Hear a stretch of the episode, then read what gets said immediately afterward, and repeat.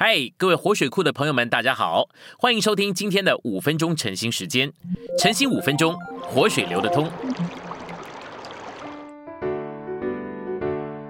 第一周周六，今天有三处经节。第一处是使徒行传二十章二十八节，圣灵立你们做全群的监督，你们就当为自己谨慎，也为全群谨慎，牧养神的召会。第二处是哥林多后书十二章十五节，我极其喜欢为你们花费，并完全花上自己。第三处是菲利比书二章十七节，然而即使我成为奠祭，交奠在你们信心的祭物和供奉上，也是喜乐，并且与你们众人一同喜乐。信息选读，我们可能感觉我们是刚强的。保罗在哥林多前书九章二十二节说：“像软弱的人，我就成为软弱的，为要得软弱的人。”这意思是指我们要下到软弱之人的水平；像生病的人，我们就下到生病之人的水平。这是借着探访牧养人的路。保罗也说：“有谁半跌，我不焦急。”这是对跌倒之人半跌的原因，忧急且气愤。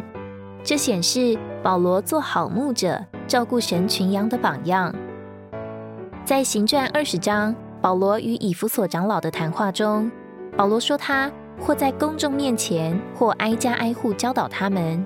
他这样做乃是要成全圣徒。凡与他有益的，他没有一样避讳不告诉他们的。他也把神一切的旨意都告诉他们。使徒保罗所做的是何等美妙的成全的工作！保罗一再回到每一位圣徒的家，流泪劝诫、劝勉他们。使徒的说话该满了同情，常有眼泪。你想做使徒吗？那你就要学习如何流泪。在十九节，保罗说他服侍主，凡事谦卑，常常流泪。然后在三十一节，他说他不住的流泪，劝诫每一位圣徒。使徒流泪，告诉他所牧养亲爱的圣徒一切关于神和他旨意的事。他不仅公开的说，他也看望圣徒的家。哥林多前书十二章的末了启示：爱是极超越的路。一个人如何做长老，一个人如何做童工，我们如何牧养人，爱是极超越的路。爱是我们申言并教导人极超越的路，为着我们的所事和所做。爱是极超越的路。教会既不是逮捕人的警察局，也不是审判人的法庭，乃是养育信徒的家。做父母的都知道，他们的孩子越坏，就越需要父母的养育。如果我们的孩子是天使，就不需要我们做父母养育他们。教会是爱的家，为着养育儿女；教会也是医院，为着医治并恢复有病的人。最后，教会也是学校。为着教导并造就尚未学习的人，就是那些没有多少认识的人。教会既是家、医院和学校，童工和长老就应当与主是一，在爱里养育、医治、恢复并教导人。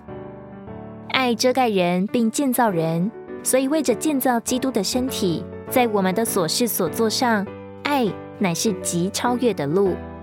我盼望因着我们接受有关牧养的这个负担。在我们中间会有真正的复兴。众教会若都接受这教训，有份于基督奇妙的牧养，在主的恢复里，就会有一次大的复兴。我们在已过讲说并教导了很多，但很少牧养。牧养和教导应当像双脚，为着我们与主一同行动。我们的牧养该一直带着教导，而我们的教导也应当一直带着牧养。今天的晨兴时间，你有什么摸着或感动吗？欢迎在下方留言处留言给我们。如果你喜欢今天的内容，欢迎你们订阅、按赞，并且分享出去哦。天天取用活水库，让你生活不虚度。我们下次再见。